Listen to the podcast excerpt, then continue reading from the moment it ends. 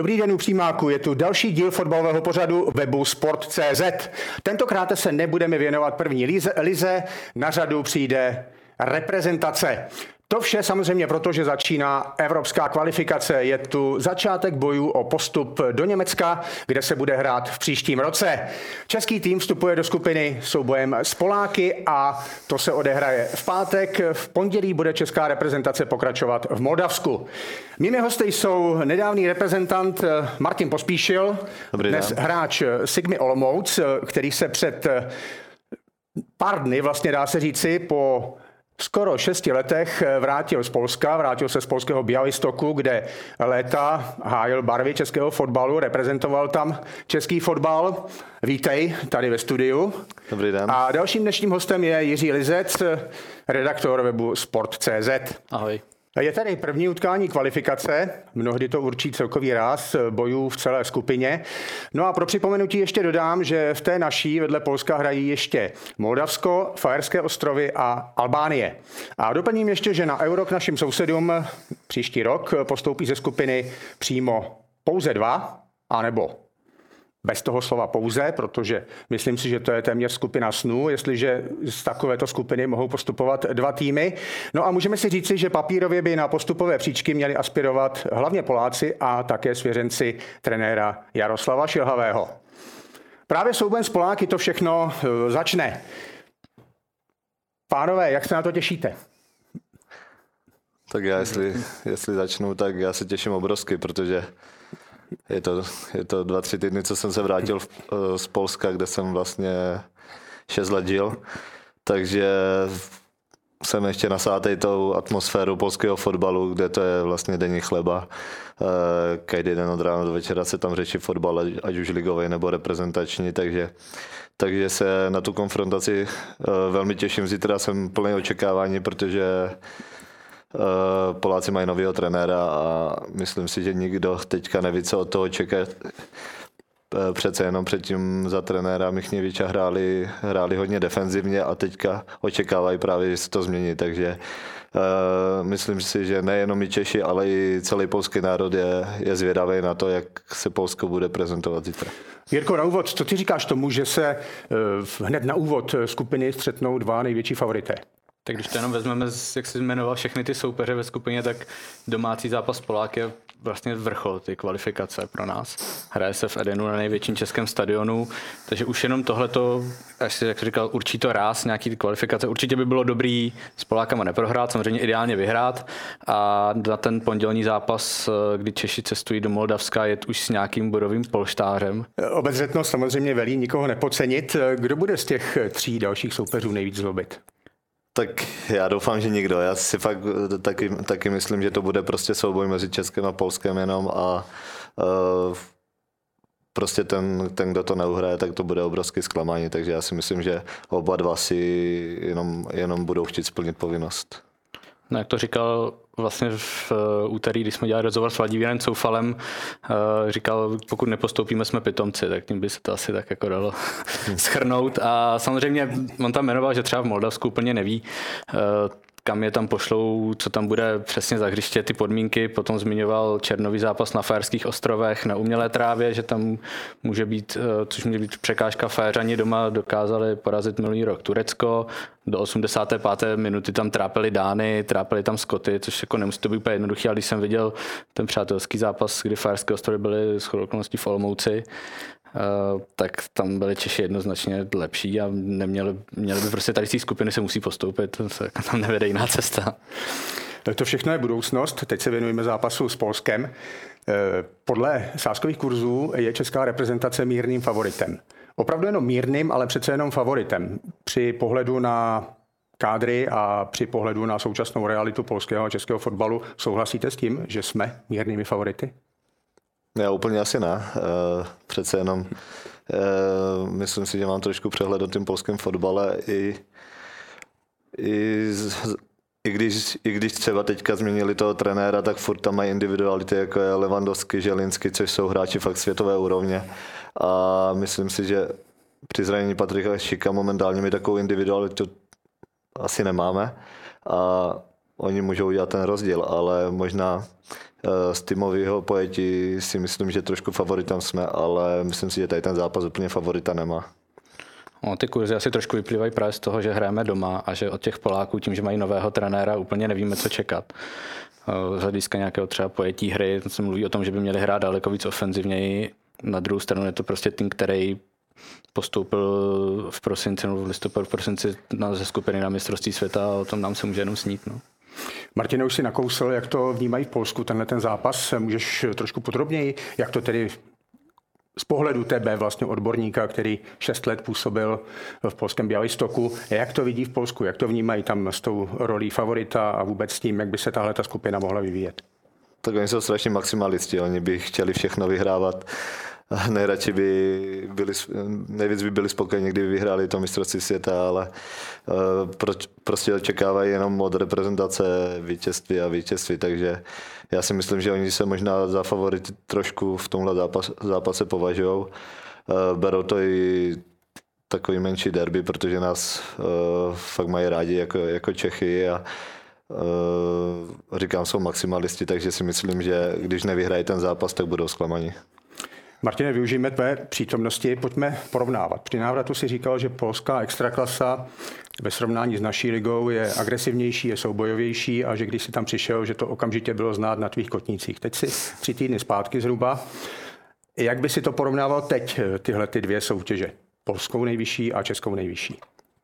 Tak asi bych si pořád zatím stál, že že ta liga v Polsku je trošku agresivnější. Eh, neříkám fotbalovější, ale té agresivity je tam, je tam, je tam malinko víc, přece jenom ti Poláci někdy jsou až v tomhle blázni, že do toho chodí jakoby bez, bez hlavě a eh, jak už jsem několikrát říkal, poznal jsem to hned v prvních zápasech, kdy jsem si myslel, že eh, na všechno bylo mi trošku víc času a ono tomu tak nebylo. Byl jsem během deseti minut šestkrát na zemi, ale ale i na tohle se dá zvyknout. V tomhle, v tomhle je asi ten rozdíl největší, když bych měl porovnat tyhle dvě ligy.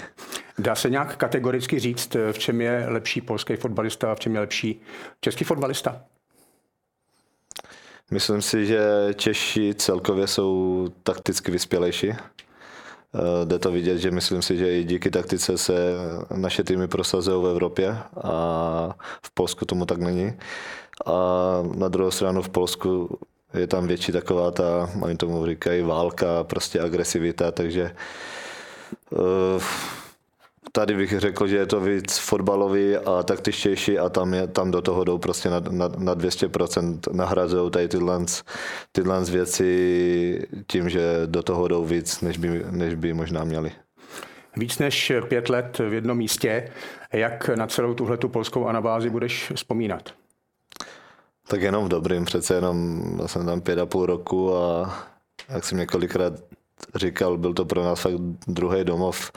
Eh, lidi na začátku nás úplně skvěle přijali a jsme z toho byli v šoku. Eh, nečekali jsme takový přijetí, že byli nápomocní ve všem a vlastně bylo tomu tak celých, celých těch skoro 6 let, takže my jsme se tam cítili fakt jak doma a chtěl bych, ne, neříkám, že tam eh, budu vracet, přece jenom je to trošku daleko, ale, ale na takový menší výlet třeba jednou za rok eh, bych si tam vždycky chtěl udělat, protože přece jenom tam máme spoustu, spoustu přátel mimo fotbal, se kterými jsem strávil taky nějaký kus života a nechtěl bych jenom tak na to angažmá zapomenout a úplně ho, úplně ho vymazat hlavy, takže bych nějaký ten pravidelný kontakt s tím místem chtěl udržovat celou dobu.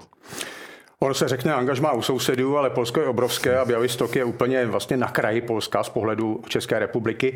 Jak se tam vlastně cestovalo za fotbalem? No, to já jsem si vybral angažmá, který je fakt uh, nejdál asi v Polsku, podle mě dál už to nešlo. Uh, takže to cestování bylo asi jedno z nejhorších, na co jsem si musel zvykat. Nejde o to jenom cestování z domu, ale celkově na ty zápasy de facto na každý, na každý zápas jsme strávili minimálně 6 hodin v autobuse, takže eh, to, to bylo na začátku pro mě docela těžké, na to jsem nebyl zvyklý tady z Česka, tady to bylo maximálně třeba 4 hodiny a to bylo tam třikrát, čtyřikrát za sezónu. A tam, když jsme jeli jeli 5-6 hodin, tak jsem si říkal, že to je kousek. Takže teď jsem se smál právě, když jsem se vrátil do Sigmy akorát na zápas z Plzni, tak jsme jeli nějaké 4,5 hodiny a kluci už nemohli vydržet v autobuse a pro mě to bylo úplně, že jak, jakoby za rohem, takže další zkušenost, která mě možná trošku zocelila tady v tomhle, ale, ale bylo to jako asi jedna z nejhorších věcí, na, na kterou jsem si musel zvyknout. Pojďme dál, pojďme zpět eh, k reprezentaci, k našemu celku. V kádru má trenér Jaroslav Šilhavý celkem šest nováčků. Je to, dá se říci, nebývalá porce. Rýsují se zajímavé alternativy, třeba o levý okraj obrany si eh, velmi intenzivně říká David Jurásek. Eh, do středu pole může jít Lukáš Sadílek, do útoku Tomáš Čvančara. Eh, máte při vědomí, že trenér Šilhavý je přece jen znám trošku konzervativnějším přístupem eh, pocit, že by opravdu mohlo v základu dojít třeba i na nějaké úplně nové tváře? Klidně řeknu, ten David Jurásek eh, se tam úplně nabízí na tu levou stranu, to myslím, on nebo Jaroslav Zelený, ale prostě tam jiná možnost teď vlastně, když se koukneme na tu nominaci, tak tam skoro není. Takže očekávám, že by tam mohl být David Jurásek. V těch dalších případech eh, si úplně jistý nejsem. Pokud bude zdravý Vláďa Coufal, tak eh, tam David Uděra napravo asi tam jako cesta nevede. Tomáš Čvančara, toho vidím spíš jako žolíka. Podobně třeba Lukáš Sadílek by tam na tom středu prostě ta konkurence, že tam je Alex Král, Antonín Barák, Petr Ševčík, Tomáš Souček, to ani nemusíme jmenovat. Tam vidím to jestli se bavíme o základu, tak uh, tam vidím jediný prostor pro Davida Juráska. Martine, co ty na to? Já bych potvrdil ty slova. Já si myslím, že nebo jsem přesvědčený o tom, že David Jurásek nastoupí v základní sestavě. Myslím si, že momentálně je to náš nejlepší levý back, protože předvádí fakt dobrý výkony. A Kdyby to bylo na mě, si samozřejmě není, tak já bych se nebál dát do středu hřiště Lukáše Sadílka, který si myslím, že hraje ve velké pohodě teďka ve Spartě a uh, nevím, jestli až do takového risku trenér Šilhavý půjde, ale myslím si, že kdyby dostal šanci, tak by určitě nesklamal. Já se vrátím k obraně. Už byla řeč o Davidu Juráskovi a může to být asi dost eh, klíčový moment složení obrany. Bývá to rebus, Česká reprezentace hrála se třemi beky, ve čtyřech. Jak to poskládat teď, zvlášť když proti českým obraným řadám bude stát takový zabiják, jakým je Robert Lewandowski? Tak není David Zima, eh, což tam otvírá další prostor eh, pro nasazení někoho nového vedle Jakuba Brabce. No, z toho, co tam vlastně, už když byla zveřejněná ta nominace a kdo tam všechno figuroval mezi obránci, tak se tam asi dá tušit, eh, že by tam mohl zapadnout Tomáš Holeš na tu, na tu pozici stopera. Je tam i Ladislav Krejčí mladší. A vidím tam, pokud se bude hrát na čtyři obránce vzadu, eh, tak tam vidím stoperskou dvojici jako Brabec, eh, Tomáš Holeš. No to vidím podobně, tak Kuba Brabec je jasný lídr naší obrany, ten, o tom se nemusíme bavit a Myslím si, že trenér Šilhavý Holeše povolával právě tady na tuhle pozici, že uh, přece jenom když tam nastoupí ve Slavii, tak uh, odvede dobrý výkon a myslím si, že tahle stoperská dvojice zítra vyběhne. Legionářů ve srovnání s Poláky máme v sestavě nebo v nominaci vlastně minimum. Navíc West Hamu s Tomášem Součkem a Vladimírem Soufalem se v anglické lize příliš nedaří. Ten druhý jmenovaný je navíc po zranění. Eh, může se to nějak všechno negativně projevit v nároďáku? Zejména tedy mám na mysli teď Tomáše Součka a zmíněného Vladimíra Coufala, že ta jejich výkonnost nebude taková, na jakou jsme byli zvyklí? Hmm, to si úplně nemyslím. Tam jedně u toho Vladimíra Coufala otázka, jak se dá teda opravdu zdravotně do pořádku, ale říkám, když jsme s ním dělali v úterý ten rozhovor velký, Eh, tak říkal, tak jsem se ptal na tu pozici eh, vlastně v klubu, jakou má, že tam třeba chvíli vypadl ze sestavy, on ty říkal, že, ty, že má pozici skvělou, eh, že po mistrovství světa za ním přišel David Moyes a prostě, jestli byly nějaké spekulace, že by mohl někam zamířit pryč, tak prostě David, David Moyes ho ujišťoval, že v tom týmu místo má, takže tam u Vladimíra Coufala myslím, jenom tam do toho, jak bude fit a Tomáš Souček je fit a myslím, že to jsou zkušení borci, kteří na tom hřišti prostě vždycky nechají všechno a i když se ve Hamu nedaří, tak prostě v té reprezentaci oni patří mezi klíčové hráče a nedovolí, jako, myslím si, že tam nebude mít ani možná vliv na jejich výkon. Na druhou stranu oni prostě hra, každý zápas hrajou o všechno, do všeho musí jít naplno, takže v nějaké jako herní praxi vytíženosti jsou připraveni minimálně teda Tomáš Souček i po té zdravotní stránce. Já si myslím to stejné, že právě na nich dvou je vždycky vidět obrovská chuť reprezentovat. A myslím si, že vždycky, když přijedou na tu repre, tak úplně jak, jak kdyby zapomenou, co je v klubu, jestli se jim momentálně daří nebo ne, ale, ale jdou vždycky odezdat maximální výkon pro repre a jsou to, jsou to tahouni naše repre a teďka speciálně na ten zápas s Polákama myslím, že, že jsou natěšení a že předvedou, předvedou nejlepší možný výkon. Věřme tedy, že důvěrně známé prostředí nakopne k tomu co nejlepšímu výkonu. Ale co útok? Už to tady zaznělo, bez Patrika Šika. Jakou alternativu, Martine, bys upřednostnil ty? Tak všichni vidí asi, že ve velké formě teďka duo Kuchta e, Švančara ale nemyslím si úplně, že by je trenér Šilhovi postavil spolu takhle od začátku, takže si myslím, že, eh, že vyběhne, vyběhne Kuchta asi jako útočník číslo jeden a potom během průběhu zápasu taky záleží, jak ten zápas se bude vyvíjet. Když bychom potřebovali dát gol, tak, tak to možná můžeme dát na dva a budou hrát spolu, anebo, nebo se během zápasu vymění. Já ti skočím do myšlenky, nebyla by to tak trochu revoluční záležitost, kdyby právě tohle trenér Šilhavý udělal?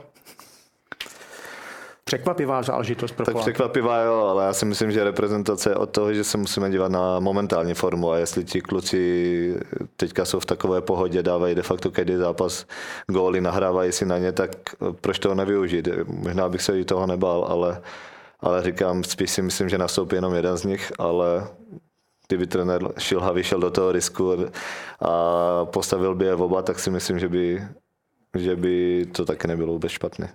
V době natáčení probíhá tisková konference trenéra Šilhavého. Vyšlo to trošku nešťastně, ale Jiří, co ty si myslíš o tomhle tématu? Nevíme poslední informace právě při tomhle natáčení, ale jak to vidíš ty s tou ofenzivou? Martin, budeme asi notovat, ve všem to vypadá. Ale...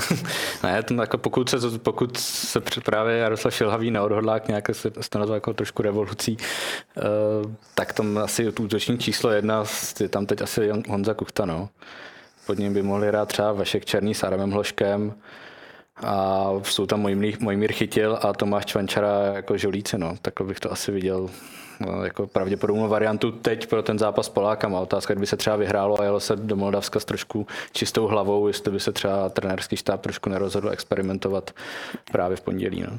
Zmínil se Mojmíra Chytila, na toho se musím zeptat eh, Martina. Eh, v premiéru proti Fajerským ostrovům zvládl fantasticky, byl tam ten hetrik eh, během pár minut, bylo to něco úžasného. S čím od vás na sraz odjížděl tentokrát?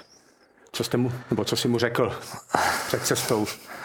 Nevím, jestli jsem mu něco řekl, protože už jsem ho pak, vlastně to bylo po zápase, takže už jsem ho pak, myslím, ani nestihl v šatně.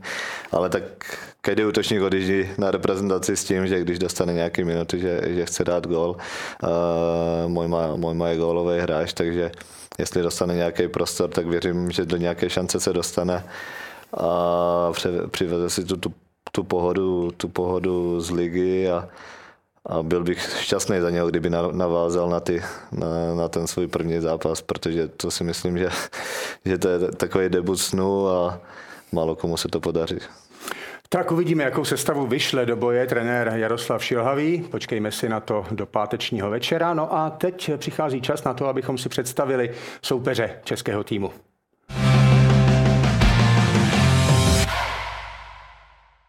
První soupeř české reprezentace Polsko nastoupí do zápasu s novým trenérem. Na mistrovství světa v Kataru sice polští fotbalisté postoupili ze skupiny, nakonec ale vypadli s později stříbrnou Francií. Umístění a hlavně výkon našich sousedů nebyl považován za úspěch, proto na lavičku usedne Portugalec Fernando Santos, který 8 let vedl Portugalsko a vyhrál s ním i Euro 2016.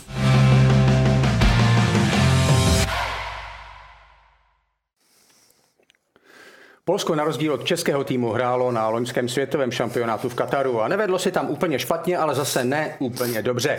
Po prohře, remíze a výhře postoupilo do vyřazovací fáze a tam skončilo s Francií.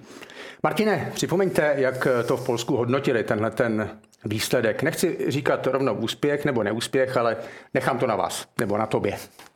Tak jak jsem říkal v předchozí otázce nebo odpovědi, že oni jsou maximalisti, takže to brali spíš jako neúspěch, ale musíme si upřímně říct, že už jenom, uh, už jenom to, že vůbec postoupili ze skupiny, tak z toho pohledu, jak hráli, jak se prezentovali, tak si myslím, že to pro ně byl úspěch. Přece jenom za toho bývalého trenéra se soustředili hlavně na defenzivu a čekali, co Robert Lewandowski udělá vepředu. Je tam velká závislost na něm, hodně, hodně spolíhají na to, co, co udělá on a Eh, jakmile, jakmile mu se nedaří, tak eh, celý výkon té reprezentace jde dolů. Ale kdybych měl odpovědět na tu otázku, tak eh, ten, to mistrovství světa považují jako neúspěch i proto, i proto odvolali trenéra. Tam jsem on to možná trošku celý ten konec trenéra vyznívá možná až moc negativně v mých očích. Oni v tom roce se na to mistrovství světa dostali přes tu baráž, vyřadili vlastně Švédy, se kterými my jsme v prvním kole vypadli. Potom udrželi a skupinu Ligy národů, eh, tam ve skupině myslím s Velsem, Nizozemském, Belgii, to se nám nepovedlo. A pak byli na mistrovství světa, kde postoupili do skupiny. Poláci tohle dokázali snad po 630 letech, no po kolika, takže vlastně ten rok pro ten polský národní tým byl dobrý. a jak jsem už jednou říkal, co bychom za to tady dali. No, přesně tak, já si taky myslím, že že to můžou hodnotit pozitivně, ale říkáme, je to strašně náročný národ a oni se nespokojí tady s tímhle, že postoupí ze skupiny a, a s tím, jak se prezentovali. Oni by očekávali, že, že budou poradit Francii, Španělsko a takovýhle týmy a, ale neumí se prostě jak kdyby na, podívat do toho zrcadla a říct si, na co momentálně mají.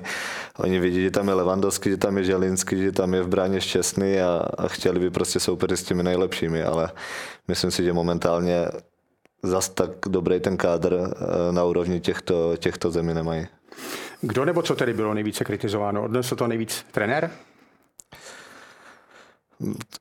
Trenér byl hodně kritizovaný za to defenzivní pojetí té hry, že vlastně de facto nepředvedli nic, že chtěli, šli do zápasu s tím jenom ho ubránit a spolehali na to eh, Roberta, že, že, tam, že tam eh, dá nějaký gol, takže Uh, trenér si myslím, že, že na můj vkus to schytal až dost. Jak si tady říkal, přece jenom postoupili, postoupili přes Švédsko z baráže a postoupili na mistrovství světa po několika letech ze skupiny, takže si myslím, že nějaký respekt si zasloužil, ale oni, oni, oni mu to dali docela sežrat. Ještě k té realitě v Polsku. My už ani nevíme, jaké to je být na mistrovství světa. Už to je přece jenom, eh, už to jsou dlouhá léta, kdy česká reprezentace byla na světovém šampionátu. Polsko si to teď mohlo vychutnat. Jak si to vnímal ty? Jak to prožívali Poláci? No, strašně, obyčejní fanoušci. No, celá zem eh, žila, žila jenom fotbalem už několik dní předtím, nejenom během toho mistrovství, ale několik dní předtím. To jsou to jsou blázni tam úplně do toho fotbalu, bych to přirovnal, když se hrálo tady na Gano, tak prostě jakmile, jakmile hraje repre, nejenom to mistrovství, ale třeba i zítra si myslím, že tam, že, že tam bude bláznoství v, cel, v celé zemi, budou se potkávat lidi v hospodách, v restauracích a budou společně v šálích a v dresech fandit u televize, u televize Polsko, aby vyhrálo. Dokonce se říká, že Poláci vykoupili uh, lístky na české tribuny. Nevím, co je na tom pravdy. Běží to na sítích, nechme se překvapit, jak to bude, ale aby se nakonec nestalo to, že česká domácí půda bude výhodou pro polskou reprezentaci. Tomu úplně věřím, že, že vyprodali. Já si myslím, že, že by vyprodali možná i celý ten stadion, protože když hrají doma, eh, to je úplně jedno, kdo tam přijede za soupeře a hraje na tom národním stadionu, který je snad pro 50 tisíc, tak je vždycky plný a je jedno, jestli hrají s nejlepším týmem nebo s nejhorším týmem světa, takže uh, to jsou fakt fanoušci Polska, oni, oni jdou fandit té svoji zemi, jsou strašně hrdý národ a eh, věřím tomu, že, že zítra budou mít čeští fanoušci co dělat, aby je překřičeli. Pojďme si představit nového trenéra polské reprezentace Fernanda Santuše.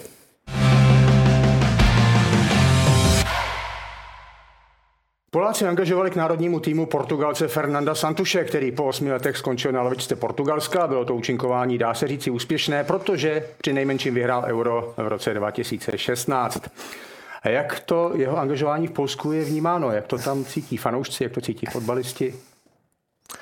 Pozitivně, no. Oni chtěli, dlouho, dlouho čekali s tím výběrem trenéra. Uh, prezident svazu to dlouho natahoval, protože chtěl vlastně potěšit lidi, že dovede nějaký velký jméno. On jim slíbil po odvolání trenéra Michněvíča, že přivede velký jméno. Nikdo tak eh, nevěděl moc koho, ale to, že, to, že dovedl trenéra Santose, vlastně bývalého trenéra Portugalska, tak byl velký boom a všich, všichni lidi byli nadšení, ale samozřejmě zatím jdou teďka ty očekávání, protože budou, budou, chtít, budou, chtít, budou chtít ti lidi úspěch, protože mají top trenéra, tak budou očekávat top výsledky. U nás to vlastně neznáme. Cizinec na lavičce reprezentace. V Polsku už je to, dá se říci, běžná záležitost. Santuš je už třetím zahraničním trenérem na polské lavičce. Před ním to byli nizozemec Leo Benhacker a před dvěma lety krátce také další Portugalec Paulo Sousa. Nejsou polský, polští trenéři trošku naštvaní, že jim takhle je brána práce? Myslím si, že možná trošku jo, ale kdybych to měl ocenit ze svého pohledu, tak si myslím, že za stolik kvalitních trenérů, kteří by mohli víc reprezentace, reprezentaci, tam není. Uh, možná se nabízí trenér uh, Rakova Čensachova, Marek Papšun, který je braný teďka za top trenéra v Polsku a možná si myslím, že i nabídku dostal ale je v takové pozici, že ji mohl odmítnout. Přece jenom Rakov na 99% udělá titul a On má, on má ambice i hrát v Lize mistrů, takže, takže si myslím, že to je jediný polský trenér, který by dokázal reprezentaci pomoct a e, tak, tak na tom rinku tam nevidím trenéra, který, který by byl lepší momentálně než, než třeba trenér Santos. Portugalský trenér, to je velké jméno, je to úspěšné jméno, ale je mu 68. Není to přece jen už na fotbalového trenéra trošku moc. Zrovna věk 68 se tady u nás v poslední době trošku propírá. Eh, pokud si vzpomínám, Karel Brickner právě v tomto věku končil u reprezentace, pak už se věnoval jenom, řekněme, konzultační činnosti. Tak eh, co ty na to, Martine? Je to ještě běžný pracovní věk pro trenéra, nebo už je to spíše moc? Tak já sám jsem byl z toho docela překvapený, že vlastně v jeho věku ještě, ještě vůbec uh, souhlasil s tím, že, že vlastně pojede, pojede trénovat Polsko. Eh, co jsem četl, tak eh, nebude přijíždět jenom na zápasy nebo, nebo vlastně na nějaké schůzky, ale eh, přestěhoval se, koupil si domek v Polsku ve Varšavě, takže normálně tam plánuje žít. Takže to mě taky překvapilo, že vlastně v jeho věku se mu chce ještě tady přes půl Evropy cestovat a žít, žít v, v jiné zemi, ale asi má, asi má ještě pořád tu chuť, má elán dokázat něco, dokázat něco z jinou zemi a klobouk dolů, no, že v takovém věku do něčeho takového ještě jde. Přesně, když má ten elán a chuť a s polským svazem se domluvili, tak asi jak pro Poláky jedině dobře, to jsem četl z, na polských médiích, tam oni navštívili tady před startem kvalifikace před nominací Santuš a jeho tým asi 90 nebo 100 utkání přímo jako v rámci polské ligy. Eh, měl na seznamu podobný počet jako hráčů vytipovaných, který můžou do toho nároďáku naskočit. Takže vypadá to, že se do toho vrhnul jako se vší vervou a ne, ne jenom, že by se chtěl někde teda pár let odtrénovat a potom to zabalit. No. To jako vypadá to, že tu práci bere opravdu zodpovědně a přesně jak říkal Martin, že Poláci na ten výsledek hodně dbají a málo co jim je, málo co jim je dobrý, tak hmm. je na nějakém startu, je tady kvalifikace Euro, příští týden v Německu, což věřím, že tam Poláci jako vypraví pokud se tam dostanou neuvěřitelné množství fanoušků. Takže on je na jednu stranu jako pod velkým tlakem, ale vypadá to fakt, že se do toho vrhnul po hlavě.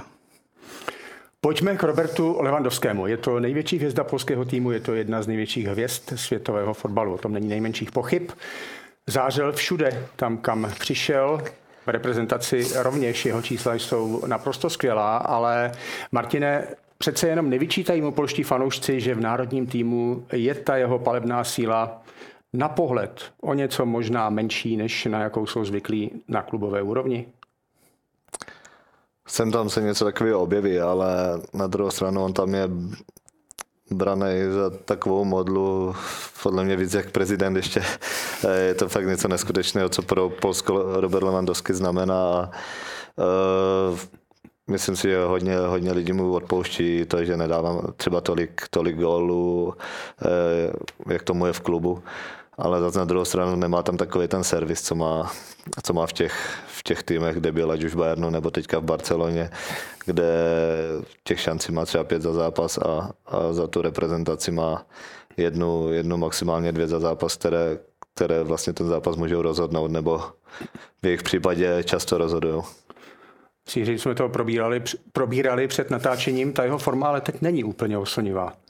No není, jestli dal v posledních deseti zápasech dva góly, tak už, je všude, už ho všude propírá, jak je z formy a myslím, že eh, bývalý polský reprezentant Mačej Juravsky tam jako hodně kritizoval útok Poláků právě teď na, eh, tady na tu kvalifikaci, že tam vlastně není nikdo, kdo by měl formu, včetně Roberta Levandovského, to úplně nemyslím, no, jako pořád podle mě schopný vykouzlit tam jako sám z ničeho dva zápasy. Takový servis asi jako v Barceloně nebo kor v Bayernu, eh, asi nemá teď v polské reprezentaci, ale jak jsme to říkali, no, jako Plzeň asi může vyprávět z podzimní zkušenosti, hlavně na Kampnou.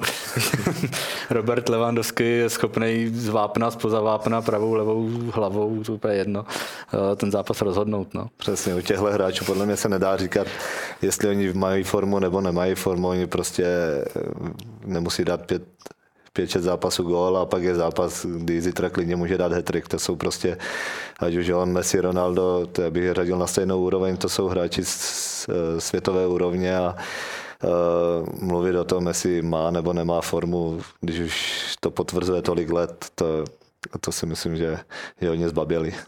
Góly to je jasné. Ty jsi říkal, že pro fanoušky je ale modlou. Co ještě dalšího je spojeno s osobou Roberta Levandovského z pohledu polských fanoušků nejvíce? Nevím, co dalšího, tak jsou si vědomi toho, že, jak jsem říkal, když jsem ho srovnal s Messim nebo s Ronaldem, tak to prostě znamená pro tu zem. Eh, je tam na každé reklamě, ať už na cokoliv, teď mě momentálně tak nic nenapadá, ale je tam fakt na holici strojky všude, všude, všude ho vidíte na tom, na billboardech. Prostě podle mě podle mě nemůže vyjít jako takhle třeba do ulice jenom tak sám, že si, že si půjde na procházku po městě. Uh, takže si myslím, že v tomhle ten soukromý život tady v Polsku uh, má, nebo teď nemá, ale bude mít jednou těžké. Je tam, říkám, je tam pro ně úplně, úplně bohem, ale, ale na druhou stranu musím říct, že to je zaslouženě. Zapeklitá otázka. Jak ho bránit? To nevím, no. Když bude chtít, když bude mít uh, tu top úroveň, kterou, kterou už několikrát nám ukázal, tak si myslím, že je ne, nebránitelný. Uh, myslím si, že to je uh, komplexní útočník, který, který má všechno, ať už zádami k bráně, uh, tahovej, zakončení, levá, pravá hlava. Prostě jakmile dostane trošku prostoru někde okolo vápna, co jsme viděli v tom zápase z Plzni, tak dokáže dát gol ze všeho, takže prostě, co bych řekl, no, nedat mu prostor, ale to se tak lehko říká, že jo, to je vždycky takový alibi, nedat mu prostor, ale uh, takový hráči si ho vždycky najdou, takže pak už je jenom otázka, jestli, jestli, jestli to skončí gólem nebo ne, ale uh, Robert v top formě je prostě podle mě nebránitelný útočník. No, asi souhlasím, no, tam jako, jako ještě Vláďa Cufa říká, že on je nebezpečný v tom, že to není jen typický hroťák, který stojí vápně, ale že si odskakuje trošku zpátky, třeba nějakých meziprostor, rozvíjí ty akce, ne vždycky úplně tím, že by na ní třeba kopal jako dlouhý balón, on to tam jenom jako slepě vybojovával, sklepával. No, jako pokud asi vidím tam trošku šanci, že kdyby Poláci teda zůstali u nějakého toho svého hodně defenzivního stylu a opravdu hráli tady jako dlouhý nakopávaný balony, tak se Robert Lewandowski dá nějak jako asi zdvojit, strojit a potom možná nějak ubránit. No, ale určitě jako nerad bych tady nějak jako radil, jak bránit Lewandowski, jak říkal Martin, to asi jako ve formě, tak to je jako hodně těžký. Dá se říct, okolik polská reprezentace výkonnostně schudne, kdyby Lewandowski nebyl na hrací ploše? Já tak nedokážu říct, jako jsou takový hlasy, že si říká, že Robert je 50% le, uh, polské reprezentace, ale já si na druhou stranu myslím, že kdyby tam ten Robert nebyl a byl tam místo něj, teďka tam je Švíderský nebo Piontek, možná by se až tak nesoustředili na to hrát ty balony všechny, všechny, všechny na něj. Myslím si, že hodně hráčů to má takhle, že když je u balónu, tak eh, první myšlenka v hlavě je hledat Levandovského a možná neříkám, že by jim to pomohlo, to je blbost, jak někdo říkal, že když nehraje Ronaldo, že to pomůže. Podle mě to je taky blbost, prostě to jsou hráči, kteří když budou na hřišti, tak vždycky budou přínosem. Ale možná, možná by se dostali víc do hry další hráči, kteří nejdou tolik vidět, když je, když je Lewandowski na hřišti. Šviděrského dobře znáš, s tím si působil v jednom klubu. Vlastně, jakým on by mohl být eh, přínosem? Musím říct, že to je hodně ne, eh, nepříjemný útočník. Ehm, asi málo známý takhle pro české fanoušky, ale všude, kde byl, dával dost gólu. A je hodně nebezpečný. Leváček takový má rychlý vedení míče, nepři, uh, strašně, strašně dobrou střelu levou nohou, takže jemu, když se dá taky prostor někde v okolí vápna, uh, tak to dokáže vyřešit gólem. Myslím, že, že nevím, jakou má teďka statistiku v reprezentaci, ale za stolik zápasů odehraných nemá a myslím si, že má docela dost gólu, takže on když už nastoupí, tak je veli, velice pravděpodobný, že, že, ten, že ten gol dá, takže taky další nebezpečný útočník. Poláci mají spoustu hráčů v kádru, kteří působí v prestižních evropských soutěžích. Sice chybí Arkadiusz Milik, to určitě fotbaloví fanoušci zaregistrovali, ale jsou tu jiná jména. Je tu třeba Piotr Žilinsky, ten má fantastickou formu v Neapoli. Jak ten se tobě jeví, Martine, v poslední době? No, jeho čísla jsem... jsou ohromující. Já už jsem to chtěl říct před chvíli, že si myslím, že pro Česko bude daleko důležitější uhlídat uh, Želinského, nedat mu prostor, protože si myslím, že když Želinsky, když Želinsky je ve hře, tak je, tak je daleko nebezpečnější možná ještě než ten Levandovský pro polskou hru, protože to je hráč, který vlastně uh, jim tu hru tvoří a podle mě, podle mě je to top 5 uh, eh, nejlepších zálo- středních záložníků pro mě na světě, protože když je ve formě, tak je to fakt, fakt skvělý hráč. Já jsem ho neznal, když jsem šel do Polska, kluci mě na něj upozornili, od té doby ho nějakým způsobem uh, jsem začal sledovat a musím říct, že na mě udělal velký dojem a když, když je když je ve formě, tak je to fakt jeden z nejlepších středních záložníků pro mě momentálně. Takže si myslím, že možná daleko ještě důležitější bude pohlídat jeho, jak Levandovského v tom zápase. Co si máme na to těšit podle toho, co říká Martin zítra? Eh, vypadá to, že polská ofenziva je v plné síle, ale ta obrana na druhou stranu vypadá, že je trošku rozbitá, že tam spousta men chybí. Eh, dá se tam vysledovat eh, opravdu nějaký vyložený problém, kterého by mohla česká reprezentace využít? Tak myslím si, že kraje obrany nemají zase úplně slabý. Je tam, je tam vlastně Matikeš, který hraje v Aston Villa pravidelně a vlevo, vlevo asi nastoupí Zalevsky za Ezrim, který taky nastupuje pravidelně. Takže spíš si myslím, že jde o ten střed obrany, kde vlastně bude určitě hrát ten Kivior, který přesoupil do Arsenálu a nemá to herní vytížení teďka, takže toho by šlo si myslím využít. A nevím, jestli Bednárek, Bednárek se dá dokupy nebo nedá. Tam ještě říkali, že to je nějaký. Skočím do řeči, Bednárek podle zpráv z polského tábora určitě nebude. Chybí určitě také nebude. Vím, že ještě to zkoušel. Eh, tak se jsem sám zvědavý, s kým nastoupí, no. ale přes ten střed obrany si myslím, že by mohli být zranitelný, i když ten Kivior je skvělý hráč, skvělý talent, ale říkám, nemá teďka to herní vytížení, takže myslím si, že když už někde najít eh, slabší stranu Polska, tak si myslím, že by to mohlo být právě tam. No, přesně, ještě tam není Kamil Glik. To je další stěžení osoba vlastně polské defenzívy a Eh, jak říkal Martin, Jakub Kivior, jako tím, že jako mám Arsenalu, tak nějak jako sleduju, sleduju a byl jsem hodně zvědavý, co vymyslí v tom lednovém přestupovém období vlastně nějaký posílením kádru v honbě za titulem a to, že do obrany přišel vlastně jako pro velkou část fotbalového světa neznámý Jakub Kivior, dostal, myslím, hrál jeden zápas od začátku, občas tam střídá, ta jeho rozehranost vůbec není dobrá, tak tak musím souhlasit, že přes ten střed obrany by tam ta cesta určitě mohla vést. V polském kádru se to opravdu hemží jmény hráčů z klubů z nejprestižnějších soutěží, ale nesmíme zapomenout na jedno speciální jméno. Vojčech Šťastný. To je zkrátka kapitola sama pro sebe. Eh, jako je Robert Lewandowski určitě nenahraditelný pro polskou reprezentaci, nebo téměř nenahraditelný, tak asi to tež platí o tomto polském golmanovi. Já musím říct ještě, že teďka už je to jasná jednička, ale ještě vlastně před rokem uh, tam byl Lukáš Fabianský, který podle mě je taky výborný golman a myslím si, že to byli dva, dva top golmani. A Fabiansky si myslím, že skončili kvůli tomu, že prostě neskousl to, že, že, že byl vlastně dvojkou a tolik nechytal. A teď ještě jasná jednička a myslím si, že se mu hodně povedlo i to mistrovství světa, kde předváděl skvělý výkony a tím si tu pozici jenom, jenom, jenom potvrdil. No. Dvě chycené penalty, jedna dokonce proti Messimu.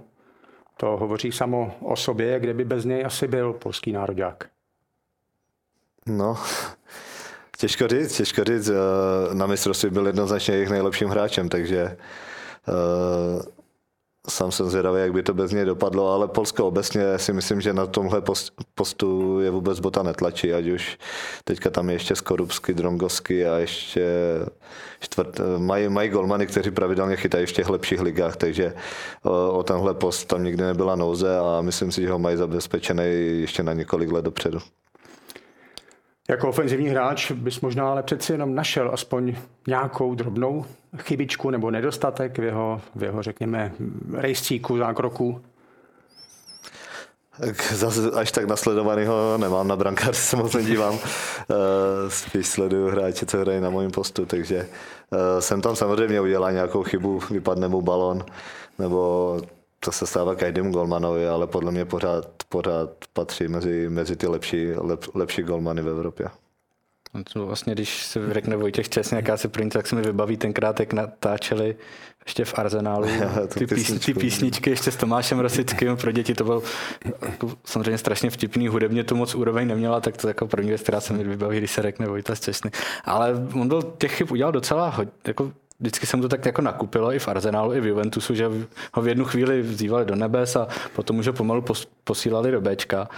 A ale je skvělý na čáře, podle mě. No. Jako hmm. reflexy a v tomhle tom jako výborný. Možná trošku by mohl mít uh, problém jako při vybíhání, třeba odhadování nějakých vysokých balonů, ale jako chytal v Arsenalu strašně dlouho, teď je v Juventusu, tam se asi o nějakých jako výrazných slabinách, to by opravdu musel selhat a vybrat si nějaký, jak se říká lidově, blbec, aby třeba Češi zvítězili díky tomu, že, se, že Poláci měli slabinu jako v Golmanovi. No.